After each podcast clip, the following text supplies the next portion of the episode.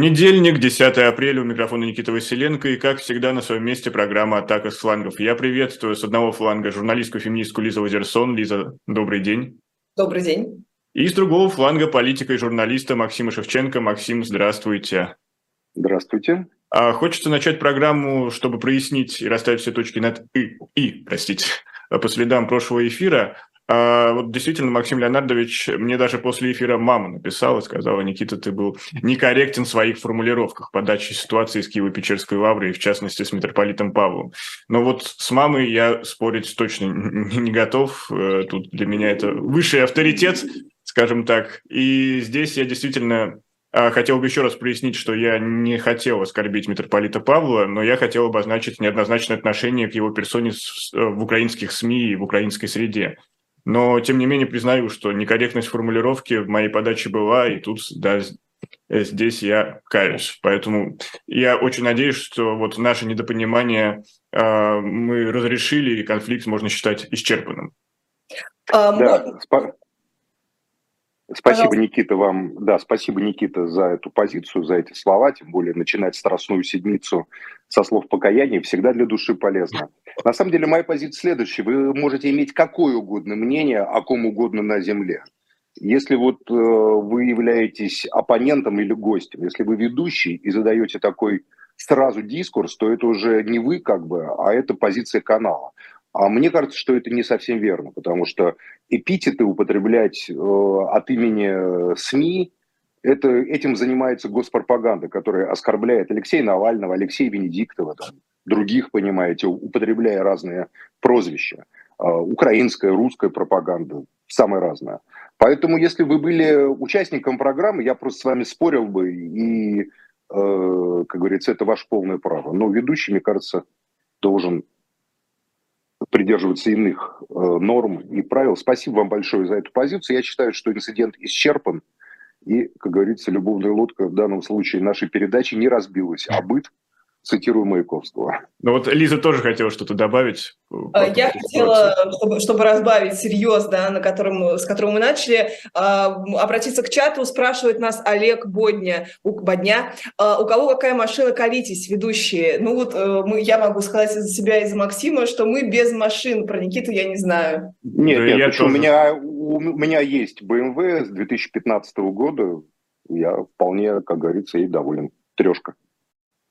Понятно. Уже ну, скоро 10 лет ей будет, да. И, и ездят они на эфиры. Это, это был маленький комментарий для журнала «За рулем», если они когда-нибудь будут делать статьи по следам наших эфиров. Но давайте перейдем к текущей новостной повестке. И у нас опять врывается Твиттер в новостное пространство. И Твиттер в России, судя по всему, ждет помилования. Депутат Горелкин призвал разблокировать э, эту социальную сеть после того, как аккаунты российских государственных СМИ вернулись в выдачу рекомендаций. И вообще Илон Маск последнее время демонстрирует какие-то разные подходы, разные позиции к вопросу ведения своего бизнеса в Твиттере. Он и повесил ярлык государственного СМИ, СМИ, которые спонсируются государством на BBC. Он отказался после давления украинской аудитории удалять твиты, антиукраинские твиты Дмитрия Медведева. И вот здесь у меня следующий вопрос, уважаемые коллеги. А вот в действиях Илона Маска по отношению к Твиттеру это больше политика или бизнес? Максим, как вы считаете? С самого начала, когда он начал свои действия, я сразу сказал, что бизнесом там и не пахнет. Чисто политические действия. Во-первых, он показал, что его оппоненты, либералы-глобалисты, за деньги готовы продать даже свое самое любимое и достаточно мощное оружие, каким был Твиттер в их руках, по крайней мере, во время выборов американских президентских 2020 года. А, раз. То есть он показал, как бы, что тут за определенную мзду люди готовы на все, даже на то, что объективно им может повредить. Или просто они не верят, что успешный так называемый бизнес, хотя бизнес информационных сетей абсолютно выдуманный, может быть сознательно кем-то уничтожен и превращен в посмешище над самим собой. Что Илон Маск, на мой взгляд, успешно и делает. Все его действия носят политический характер. Все его действия абсурдны с точки зрения бизнеса. А бизнесмен он вполне успешный, что можно видеть по его проектам, связанным с Теслой, связанным там с разными другими инновационными, технологическими прорывными э, значит, э, какими-то начинаниями. Э, поэтому Твиттер, да, он сознательно как бы обернул против того, кто его породил, кто ему продал, дыша алчностью, это оружие. И теперь с юмором э, и на самом деле постулируя принципы реальной свободы, когда вы можете говорить э, что угодно про митрополита Павла или про кого угодно, если вы занимаете определенную позицию, являетесь просто участником дискуссии, как Медведев может говорить, а Зеленский может, наверное, в Твиттере говорить, никто никого не блокирует. Поэтому я считаю, что реально Маск показывает, что эта избирательность в информационных подходах, которая демонстрировалась сторонниками так называемых свобод, э, она завершается. Завершается его политической и человеческой волей. Поэтому бизнесом там даже рядом бизнеса нет, одни бизнес-убытки, зато политически это, конечно, очень интересный эксперимент. Лиза. А, меня вот другой аспект поражает в контексте всей дискуссии вокруг Илона Маска, а, конкретно вот масштаб значимости, который этой новости придали у нас по сравнению с вообще практически полным отсутствием обсуждения этого на Западе. Вот смотрите, с чего вообще пошел весь сырбор. Э, Телеграф э, провели э, такое исследование, зарегистрировали новый твиттер-аккаунт.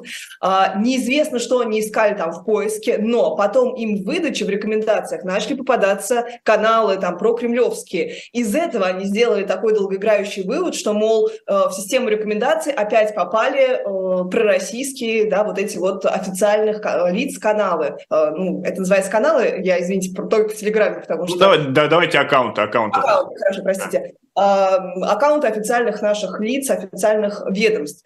А, хотя это абсолютно может быть не так. Они проконсультировались с бывшим специалистом, э, который работал в Твиттере, который занимался как раз темой рекомендаций, и он им сказал, что якобы просто так этого быть не может, им попасться это могло только если на то была э, политическая воля. Твиттер, э, Илон Маск в Твиттере никак не прокомментировал этот эпизод, опять что-то сказав про свободу слова и назвав себя врагом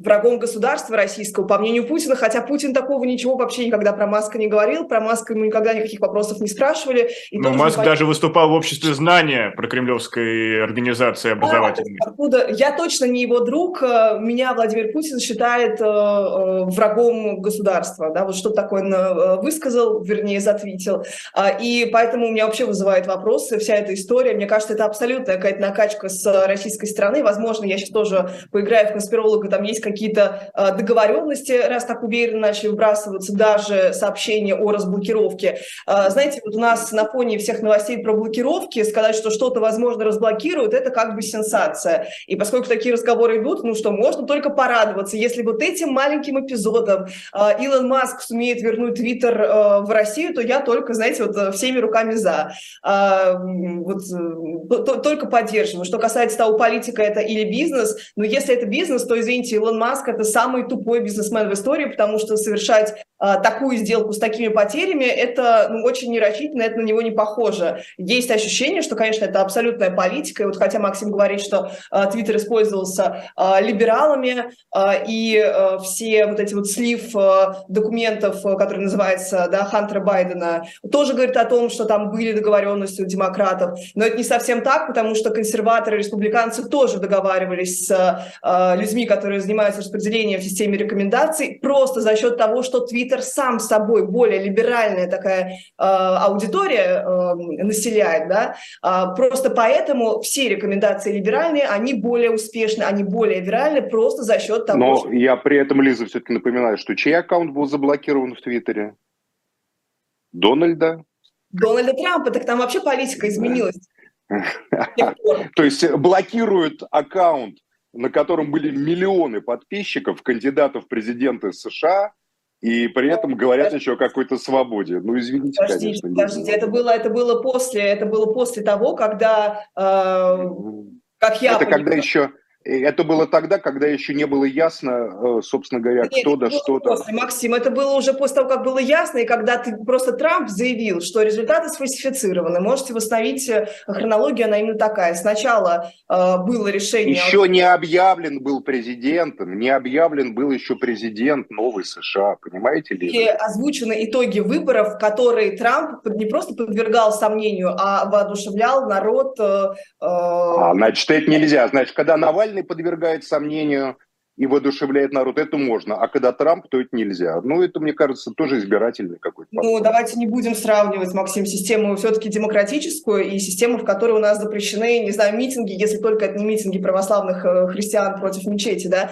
полностью запрещены, полностью э, фальсифицированы выборы. Все-таки, будем честны, в Америке это не так. И было большое расследование, которое этого касалось. Просто не хочется в очередной раз обсуждать э, историю 6 января. Было огромное расследование, результаты были признаны истинными. Эти выборы были признаны самыми честными, чистыми и прозрачными. Да вранье это все, никакие они не прозрачные. 100 тысяч э, там по, по почте за этого самого Байдена пришло. Что там прозрачного? Там, конечно, более честные, более прозрачные, чем в России, в, в 10 раз. Но по американским меркам это самые, наверное, грязные выборы после 19 Нет, они века. Считают, они считают вот полностью противоположным образом. А, они более... это кто? Ну, кто? Демократы. Демократы. Республиканцы считают, что это была... Которая Республиканцы независимые, в основном, которые сочувствуют демократической партии. Все ваши независимые организации. Или аффилированы с ними. А республиканцы считают совсем по-другому. Нет республиканца, который считал бы эти выборы честными. Таких это республиканцев так. просто нету. А это не так, так, ну хорошо. Было, подождите, было большое расследование тоже, наверное, уже двух или трех недельной давности, громкий скандал, который касался телеканала Fox News, из которого мы узнали, что тот же, э, господи, Такер Карлсон был полностью в курсе, он полностью был убежден что в, том, что выборы не сфальсифицированы, что результаты истинные, но они приняли сознательное решение, это все через сливы тоже недавно, не так давно было обнародовано, но они приняли рациональное просто такое, вот знаете, злое решение поддержать Трампа, зная заведомо, что он лжет по поводу фальсификации. Э, тоже можете посмотреть, почитать, да, просто загуглить. Да я это все читал, Лиза, это все вранье, я вас уверяю. Это все вранье, это все манипуляция общественным сознанием. Конечно, это были абсолютно сфальсифицированные выборы. На Трампа оказывали давление, блокировали его аккаунты в социальных сетях, не выдавали его рекомендации смотреть его э, какие-то твиты или так далее в его пользу. И мы теперь знаем уже из э, слитых Илона Масков э, программных документов, которые, значит, вот программ буквально, э, кодов в Твиттере в том же самом. Уверен, что и в Фейсбуке, и в других социальных сетях было то же самое примерно. Что там просто блокировались эти вещи. Поэтому, пожалуйста, Лиза, ну, это было целенаправленно. Они целенаправленно не хотели допустить победы Трампа и вырвали буквально у него победу. При этом еще раз скажу, что то, что происходит в России, вообще не является выборами с этой точки зрения. В Америке это хотя бы фальсификация выборов, в России просто выборов нет. И фальсификации нет. Просто есть определенный спектакль, где как бы все разыгрывается в высоких кабинетах, а потом как бы марионетки исполняют такой некий танец на сцене. Вот. Поэтому да, в Америке это скандал. С нашей точки зрения это, конечно, гипер свободное, там, не знаю, пространство буржуазного парламентаризма. Лиза, тебе есть что добавить, или я хотела уточнить я, вопрос? У меня, у меня позиция здесь э, по поводу фальсификации Максима, она конспирологическая, просто mm. потому что она противоречит мейнстримовой э, истории. Это не значит, что я выступаю за то, чтобы там всех посадить, кто агрессивно выступал во время штурма Капитолия, потому что люди тоже были оболванены, они купились на эту пропаганду, они выражали таким образом протест, они имеют право свой протест выражать, это одна часть этой истории. Другое, другое дело, что, конечно, никаких фальсификаций не было, это все была какая-то грязная игра Трампа, который устроил Владимир. Более того, Лиза, это так смешно, это так смешно, что уже не смешно. Максим, ну, подождите, то есть вы не доверяете Такеру Карлсону, да, вот его личному? Нет, не доверяю, конечно, нет. Ну, тогда я не знаю, хорошо, так, то есть республиканцы, которые... А кто Такер Карлсон, это что, апостол Петр, что ли, что ему доверять должен? Вы-то ему почему так сильно доверяете? Потому что его мнение совпадает с вашим, что ли? Нет, потому что его влияет на население. Это главный республиканский я вас умоляю. Лиза, ну, это был основной канал, который нагнетал ситуацию с протестами, который призывал выходить, который э, кричал о фальсификациях, когда сами они в это не верили. Понимаете, в чем? Э, Лиза, то есть, когда демократы участвуют, устраивают БЛМ, погромы по всей стране, это, как говорится, нормальным считается, оказывает давление просто на избирателей. С помощью э, манипуляции общественным сознанием, разжигания расовых предрассудков на фоне выборов, фактически устраивая ситуацию расовой войны в Америке, да, там немало расовых проблем, безусловно. Там есть э, социальная сегрегация, ее нет в юридическом смысле, как она была еще там в 60-е годы, например. Но ее нет благодаря там покойному Мартину Лютер Кингу и другим замечательным людям. Но она есть де факто, социальная. Большинство чернокожего населения Америки живет в нищете, бедности, криминальных гетто и тому подобные вещи. И вот их буквально натравливали на э, американское общество. Это вы не считаете массовыми беспорядками. Это не считается теми же самыми демократами, какими-то сознательными акт, там, актами по дестабилизации общества. А э, не очень значительная по численности акция протеста, которая привела к тому, что, во-первых, погибла женщина, которую застрелили, когда люди пытались войти в Капитолий, напомню, да, э, значит, и, в общем, еще там были жертвы со стороны тех, кого... Ну, не уверен, что это были полицейские. Там они как раз были убиты те, кто пытался войти, мне так кажется. Так вот, а, понимаете, их вы называете чуть, чуть ли не какими-то мятежниками и бунтовщиками. Это и, и называется, Лиза, политикой двойного стандарта. Я наоборот сказала, что... Я не американец, я не американец, не американский гражданин, и поэтому я не могу квалифицировать и оценивать как я считаю, что в свободном обществе люди имеют право на протест, который, конечно же, не должен приводить к погромам. Понимаете ли? Но погромы явно были с обеих сторон. И, значит, а, чернокожие афроамериканцы при поддержке либералов по поводу убийства весьма сомнительного Флойда а, просто начали погромы по всей Америке во время избирательной кампании, явно оказывать давление на избирателей, запугивая избирателей и мобилизуя а, на фоне расового, еще раз, расовых предрассудков и расовой войны, как им казалось, управляемый а, демократический электорат. А, вот эти ответили просто вот этим, еще неизвестно, скорее всего, это были провокаторы.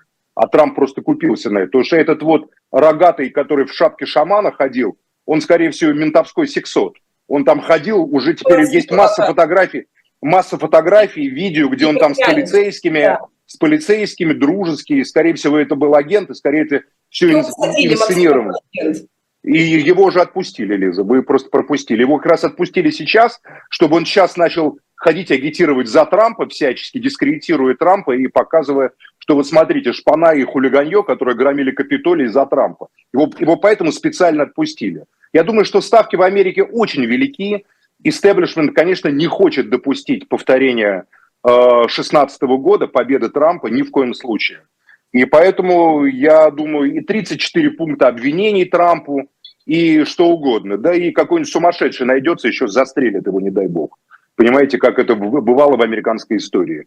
Поэтому, Лиза, давайте не будем ни на ком ставить, как говорят в Твиттере, э, голубые галочки вот эти вот, понимаете, верифицировать их.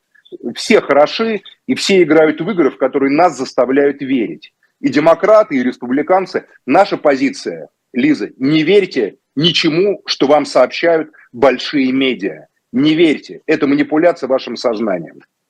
Все, заканчиваем программу, выходим, ребята. Свидания. А мы небольшие медиа, мы независимый, мы независимая программа на независимом канале «Живой гвоздь».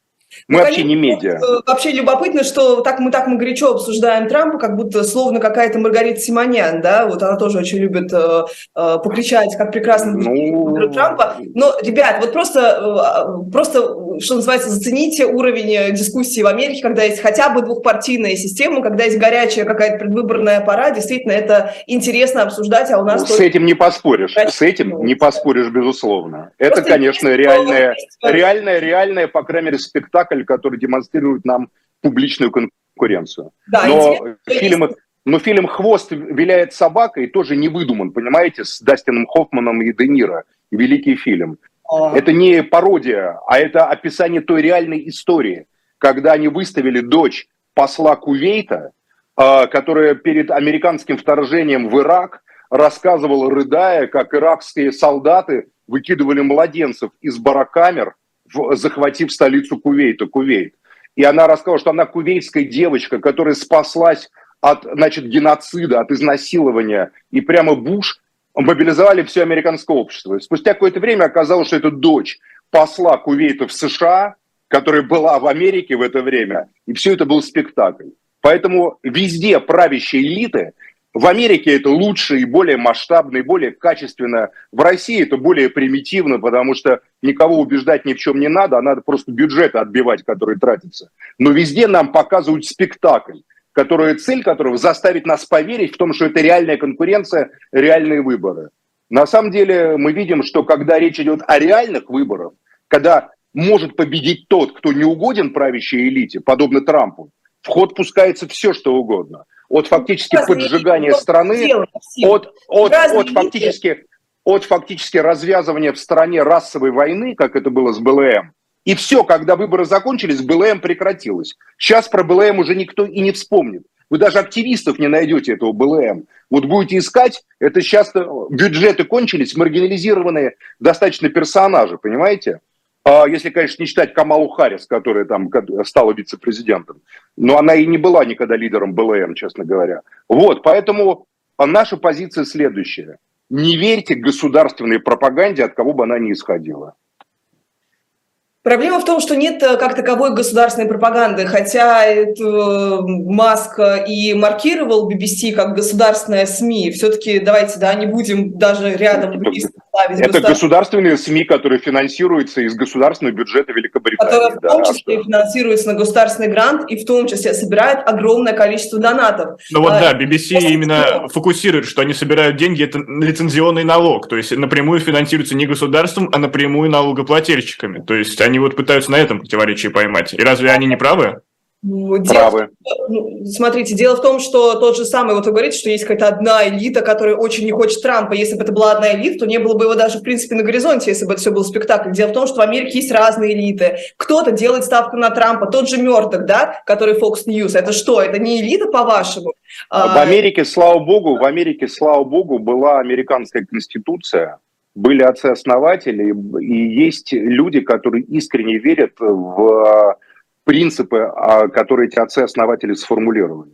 Принципы свободы совести, свободы слова, в разрешение носить оружие. Таких людей очень много. Это народ американских э, Соединенных Штатов, которые в XIX веке убивали друг друга где-нибудь под Гетесбергом или под Фредериксбергом яростно там в героических этих атаках, несравненных по героизму и самопожертвованию, самоотдаче. Но в целом таких людей в Америке очень много. И американская элита, при всем при том, что они считают себя богами на земле, не может не считаться с американским народом. В этом очень важная особенность Соединенных Штатов Америки.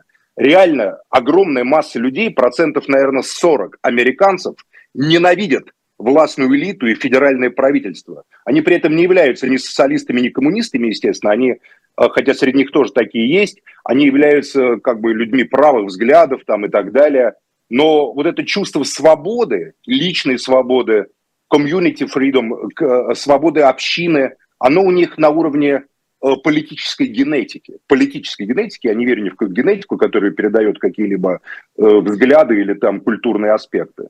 И это вот с этой Америкой много-много лет, десятилетий борется федеральная американская власть. Именно эта Америка называет сидящих в Вашингтоне мошенниками, жуликами и преступниками. На эту тему есть масса великолепных произведений, совершенно потрясающей американской литературы и киноискусства. Коллеги, подытоживая все-таки про Трампа, а, ждем в 2024 году его а, возвращения как президента? Ну, либо убьют, либо посадят, либо он прорвется, победит это и станет президентом. Лиза?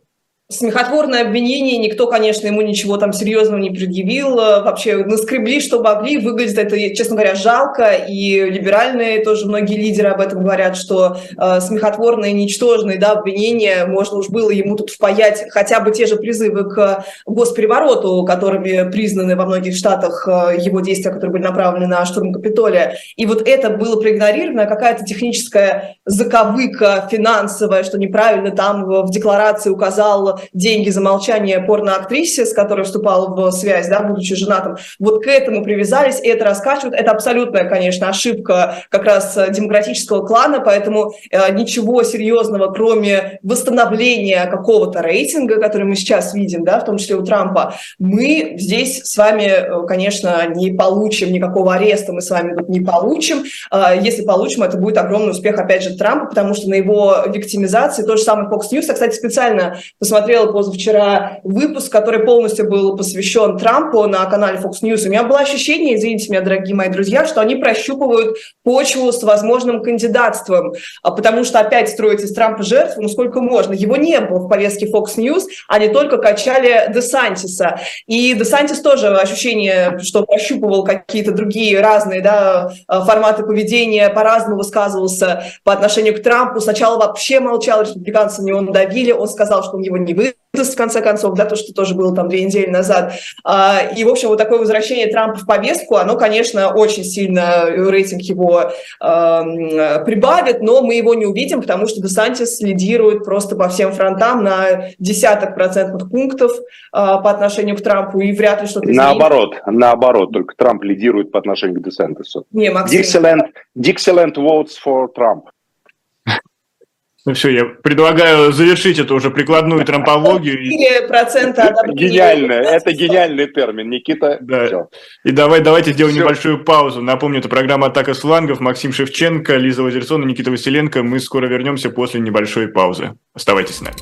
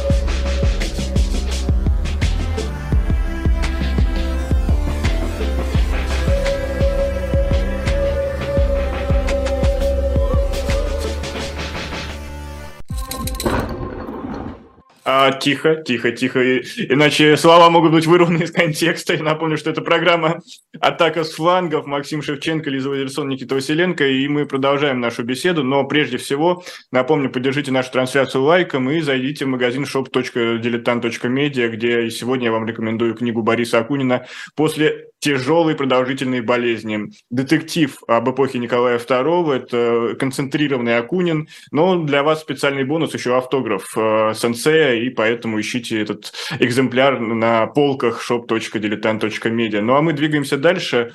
А у нас есть еще одна тема, мне кажется, она очень важная, но я даже хотел бы некий контекст обсудить вокруг этой темы. Обвинение запросило для Владимира Кармурзы-младшего 25 лет тюрьмы. Страшный срок. И вот сегодня независимые журналисты э, написали письмо в его поддержку, где, в частности, требуют от российских властей, сотрудников правоохранительных органов и судей вернуться на путь правосудия, судить убийц и преступников – и остановить новое сползание России к сталинизму и тоталитарному э, строю. Все бы ничего, но э, почему только сейчас появилось это письмо, когда уже буквально за несколько дней до приговора э, никакой кампании э, не развернуть в поддержку Владимира Кармурзы.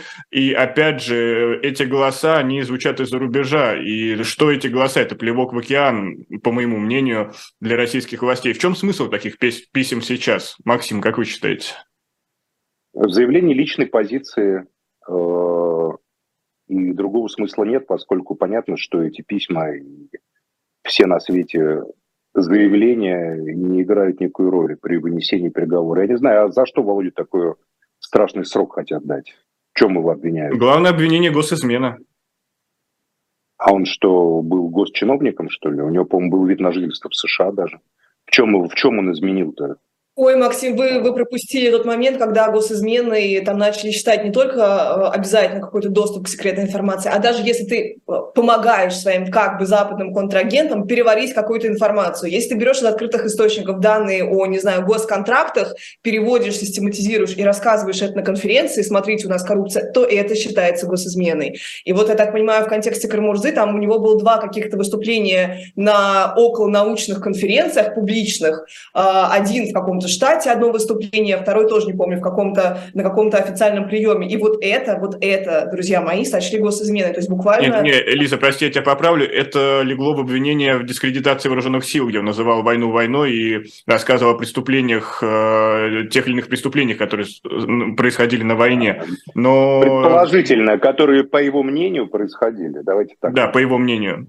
Но в основу обвинения госизмене легло то, что Владимир Карамурза-младший долгое время э, посещал разные э, политические институты в Европе, в Соединенных Штатах, где помогал э, западным партнерам, скажем так, подготавливать санкционные списки. Так, кажется, у нас Лиза ну, это какой-то... А, у нас просто был Это чудовищный на... какой-то, чудовищный просто срок. 25 лет в сталинское время давали за власовцам, затем давали тем, кто носил военную форму во время войны, изменил присяги и вступил в ряды коллаборационистских формирований или в ряды немецкой там и, значит, армии во время войны. В 25 лет появился срок только после 45 года. А, и им заменяли смертную казнь, и вот Солженицын подробно это описывает – в одном из последних томов архипелага, как, значит, он как раз э, был среди тех в Казахстане в ссылке, которым вот давали эти 25 лет. Это чудовищный совершенно срок, и, конечно, немыслимый. И я вообще не полагаю, что э, надо расправляться такими методами э, со своими оппонентами. И я, конечно, не могу считать, что Владимир Кармурза в чем-либо виновен. Если кто-то с ним сводит счеты за то, что именно этих людей внесли в какие-то санкционные списки, пусть тогда нам назовут фамилии этих людей, которые сводят счеты от имени государства и общества с Владимиром Кармурзой младшим. Я очень хорошо знал его отца.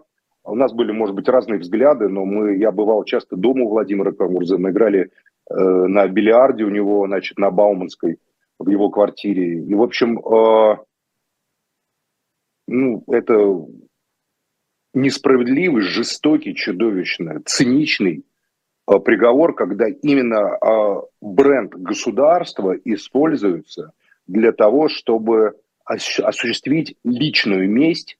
Возможно, наше общество просто уже переродилось, и мы не заметили, что государство как института а, который помогает обществу жить, существовать, развиваться, не существует.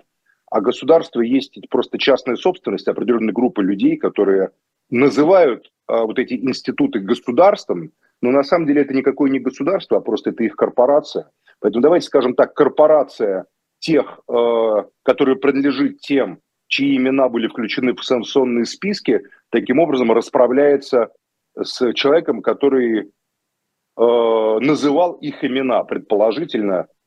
Но я не думаю, что именно на основании заявления Владимира Карамурзы их имена были включены в эти списки. Он выступал только одним из экспертов в данном случае. Поэтому это мелочная, жестокая, чудовищная, циничная расправа. Знаете, есть такой мультфильм от студии Pixar «Корпорация монстров», и мне как, э, как никогда кажется, что этот заголовок очень подходит. Ну, монстры там веселые, по-моему, живые, и, в общем, как-то пытаются коммуницировать с детьми, там, я знаю, там и так далее. В итоге это юмористический мультфильм, в данном случае он не подходит.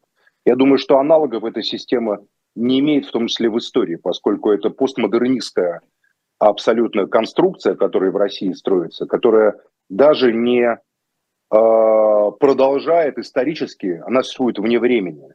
Какое-либо политическое образование, советское или досоветское, которое было на территории России. Это просто такое вот оригинально корпоративно э, бюрократическая конструкция, которая просто считает, что они владеют этим по праву силы и по праву произвола, который находится у них в руках.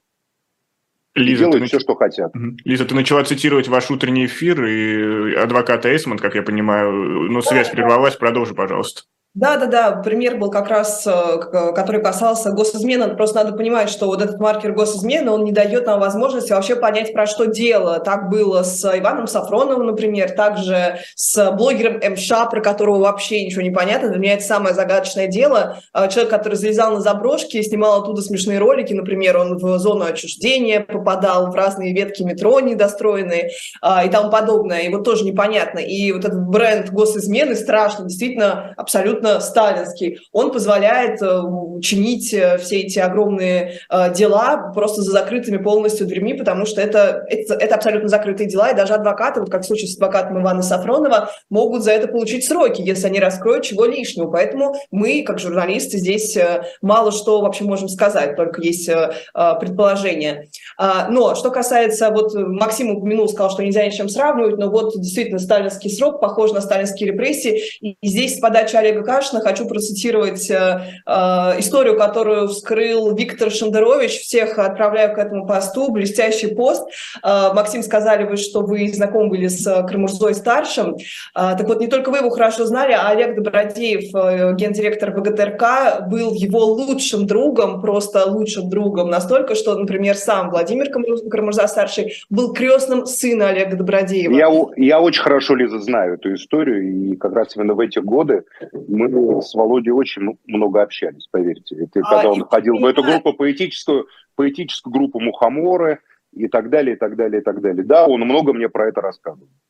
Так вот, и у меня вот вопрос, если мы говорим про какое-то перерождение общества, вот разве такая ситуация, когда сына твоего лучшего друга, который наверняка рос с его крестным, да, сыном, а, когда его сажают на такой огромный срок, и ты при этом должен на своих телеканалах оправдывать э, все эти чудовищные сроки, что у тебя не ёкает, почему у тебя не ёкает, что происходит, там, какая трансформация душевная происходит с этими людьми, для меня вот это страшно. И мне кажется, тот факт, что мы именно что, Максим, всегда с вами об этом да, говорим, э, что мы э, не выступили в таком единогласном, да, э, э, очень жестком осуждении сталинских репрессий, именно это и позволило вот этому яду теперь, например, заполнить душу Олега Добродеева. Вот не, это... не, не надо тут сравнивать это со сталинскими репрессиями. Срок 25 лет после войны применялся к военным преступникам, к тем, кто изменял присяги. 25 лет после войны давали очень избирательно, поверьте тем, кто еще раз брал оружие в руки, воевал против Советского Союза, переходил на сторону врага, но при этом не совершал таких преступлений, чтобы его повесить или расстрелять, как многих, да, а как бы просто вот должен был искупить. И э, поэтому, пожалуйста, это я не считаю, что это были репрессии. Я считаю, что вот э, отношение к власовцам, ко многим коллаборационистам после войны, то было как бы воздаяние. Они проиграли, и поэтому как проигравшие несли за это достаточно тяжелую расплату. Многих, кстати, амнистировали в 60-е годы, в начале да, 70-х они...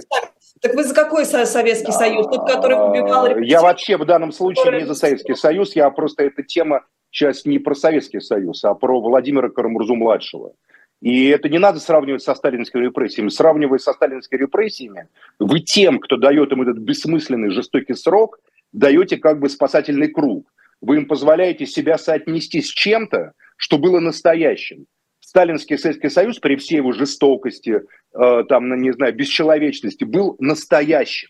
А это, вот то, что сейчас, с чем мы имеем дело, это не настоящее. Это может нас убить, лишить нас свободы. Но у этого нету ни идеологии, ни мировоззрения, ничего. У этого есть понятие того, что сила, которая в руках у тебя определяет твой статус. И ничего кроме этого Спасибо. нету. Ни социального, ни антисоциального, ни духовного, ни бездуховного. Поэтому сталинский э, Советский Союз – это при всех его огромных минусах и жестокостях, это несравнимая величина. Понимаете, это настоящее было. Настоящее. Абсолютно. Там люди мне предлагали 200 тысяч рублей за то, чтобы они шли воевали с нацистами. Максим, Там люди выстраивались в очереди у военкомата. Были, да, мы знаем прекрасно. Максим, а, хотите вы сказать, Заградотряды что... были в любой армии, Лиза. Максим. В любой армии есть военная полиция. А, в американской, в немецкой, в любой Советский армии. Союз был э, все-таки вот этим настоящим истинным, как вы говорите, тот, который репрессировал. Сталинский. Который... Ага, а то есть а потом Сталинский, Сталинский был настоящим, а, а Брежневский уже был не настоящим. Это были ветшающие, ветшающие пыльные декорации. То Сталинский был настоящим. Да. Это было не настоящим, а когда репрессировали, было настоящим. Правильно я вас поняла? Нет, вы неправильно меня поняли. Ну, тогда а, на чем мы стоим? Мы согласны с амнистиями 60-х годов? Ну, конечно, Правильно согласен. Что? Согласен, да, советский, и советский народ как прощал. Вы за то, что правильно убивали в 50-е, в 40-е, послевоенные годы. Я не говорил, Лиза, вы способны слышать? Я рассказал, правильно убивали. Говорили, я вам сказал, что эти сроки были оправданы тем, что большинство людей, которые, которые получали 25 лет, были реальными предателями во время войны. Смертную казнь, которая им была положена, по всем уложениям военного времени, им заменили 25-летними сроками. Давали только тем в основном, про кого было доказано, что они одели форму врага во время войны, Лиза, а, и носили оружие врага во время войны. Только им давали в основном эти 25 лет. Остальные, те, кто проявил слабость там, и так далее, получали 5 лет, 7,5, 10 и так далее. 25 лет был срок, который заменял смертную казнь, что, если мы согласны, которая была короткое время значит, отменена. Я не говорю, что это хорошо, я не говорю, что это хорошо, я не говорю, что это правильно. Я вижу в этом определенную политическую логику. Вот во Франции, например, коллаборационистов казнили. Десятки тысяч людей, которые служили режиму Виши, были журналистами, а, были просто даже девушками немецких офицеров, женщинами, их избивали и убивали на улицах, их расстреливали, в том числе без суда и следствия, понимаете? А, война – это жестокое дело. Мы сейчас, вы перевели с Карамурзы-младшего на сталинизм. Опять, Лиза, у вас какой-то пунктик на этой теме. Да, Я вам еще раз говорю, сталинский режим был реальным, как реальным, как реально был, как реально был режим императора Тиберия, например. Он был жестокий, людей на арену выводили, людей убивали, разрывали львы, тигры на части. Но это была реальная, реальная политическая, историческая некая конструкция. Реальный был субъект истории. А современная РФ нереальна, она выдуманная. Насилие в ней есть. Сила от имени государства, которое является проявлением воли отдельных людей, которые сводят счеты, в ней есть. Но она не настоящая. В ней нету ни идеологии, ни мировоззрения, ни духа, ни советского, ни антисоветского. Ничего в ней этого нету. Это все костяк, который просто окучивают политтехнологи, которые мясо политтехнологическое вот так вот накручивают на эти кости. Вот только это я сказал. Я не сказал при этом, что сталинские репрессии были хорошими, правильными. Это вы сказали, Лиза. Я этого не говорил оправданными. Ну, если Логичные, были да, потому что предатели во время войны человек, перешедший на сторону врага, заслуживает смерти. Почему тогда потом жертвы были признаны жертвами и амнистированы? Вот вы же сами это говорите, что... По доброте, по доброте. Многих не амнистировали, многие вышли да, только в 70-м, многие вышли, многие вышли только в 70-м году, спустя 25 лет, отсидев 25 лет. Таких людей я лично знал, понимаете? Многие по 20 лет отсидели, по 25. Вот именно власовцы. Я власовцев имею в виду. Власовцев там или те, кто был у Буниченко в его этом казачьем корпусе, или те, кто был, значит, у этого самого в Брянском локте, понимаете, дивизии Ваф-НСС русской там и так далее. Многие отсидели огромные полные сроки. Те, кто участвовал в расстрелах советских граждан, там, евреев или не евреев, тех просто казнили в советское время. Это война, война жестокий. Почему сейчас вот журналиста, общественного деятеля дают ему такой чудовищный срок, объяснить и понять невозможно. Мне я, это скорее я, напоминает я... не сталинское, мне это напоминает не сталинское время, а мне это напоминает историю Эдмона Дантеса, который был известен как граф Монте-Кристо, когда ему за письмо, которое он вез э, с, со святой Еле, э, с, с, с Эльбы от Наполеона, помните, его запихнули в, гра, в замок Ив, да. там и прокурор был, и судья, и свидетели фальшивые, и дали ему фактически пожизненное. Эдмона Дантесу, который там бежал при помощи аббата Фария и стал, значит, э, загадочным графом Монте-Кристо, который отомстил всем своим мучителям. Никакое это не сталинское время, а время, значит, э, реставрации бурбонов было. А, я просто считаю, вот вы говорите, невозможно объяснить, почему сроки реальные, а при этой нереальной да, конструкции постмодернистской государственной, а мне как раз все очень понятно. Дело в том, что наш прекрасный президент и вся его система – это просто не то чтобы правоприемники, а это практика, правопри... практика преемники Советского Союза, извините, полностью вышедшие из тех советских систем, из тех советских практик, из тех советских институтов. И тот факт, Максим, что вы постоянно вот из эфира в эфир, вы говорите... Да такие... вы несете ли за какую-то чушь? Максим, в Советском Союзе 80 89 к 89 году, на тех же основаниях к 89 80 к 91 году советский уголовный кодекс, кодекс был самым гуманным в мире. Там единственное была высшая мера наказания смертной казни, которая уже была там за невероятные какие-то преступления, убийства или восхищения, очень редко применялась и утверждалась Верховным Советом СССР. Во всем остальном сравните его с современным уголовным кодексом ради интереса.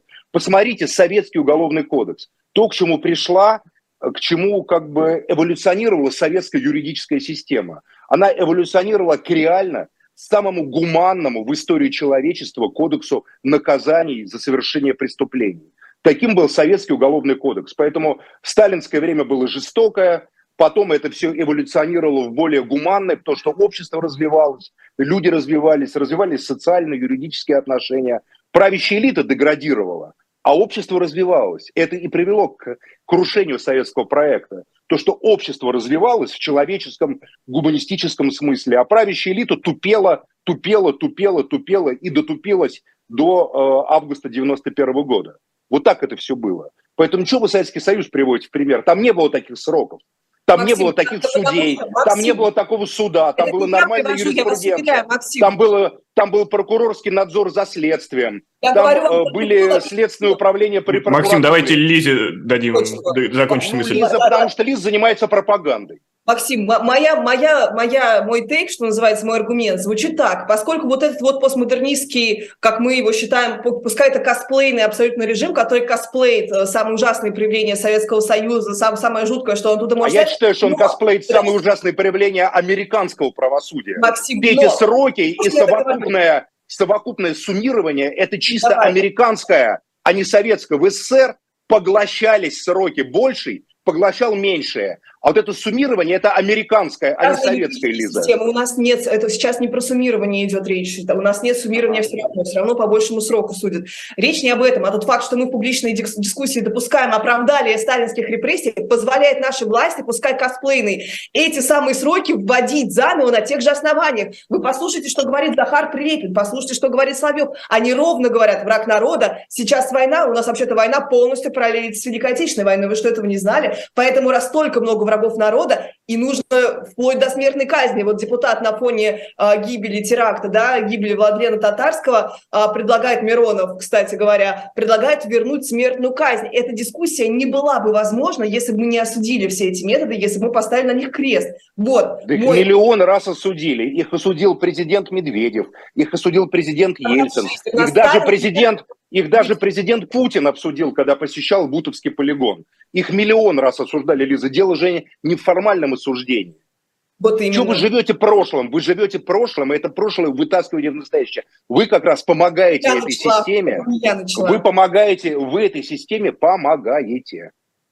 Тем самым давая им сравнение со сталинской эпохой. Тогда это было настоящее. И... Вы льете воду, вы льете воду на мельницу Захара Прилепина вы льете воду на мельницу, а, а они ничего общего с той системой не имеют, вообще ничего, поверьте. Коллеги, у нас вот те, те, тема сталинской эпохи, она магистральная, мы обязательно еще к ней вернемся, я из эфира в эфир она кочует. А у нас времени мало остается, но я хотел поднять еще одну важную тему, для меня важную, поскольку я рос в многоконфессиональной семье, где в том числе исповедовали ислам. А, и я начну издалека. Здесь, в Европе, я общаюсь много с разными выходцами из арабских стран и с Ближнего Востока в самом широком понимании. И многие из них тоже исповедуют ислам. И многие, опять же, оправдывают политику Путина по отношению к Украине, но они видят э, в этой политике не войну с Украиной, а войну России с глобальным Западом во главе США. Да, и это такая важная история. Но самое главное, что они переехали в Европу, они бежали от той войны, которую развязала США в их странах, в Европу. И все равно они находят, что в Европе, например, не уважают их э, традиционные ценности, притесняют по разным религиозным убеждениям. Я всегда вот приводил в пример, э, например, э, в Швеции, в Мальмо, что э, в этом городе, шведском городе, на 300 тысяч населения 16 мечетей, в то время как в Москве всего 3-4, можно сказать, мечети на 12 миллионов человек.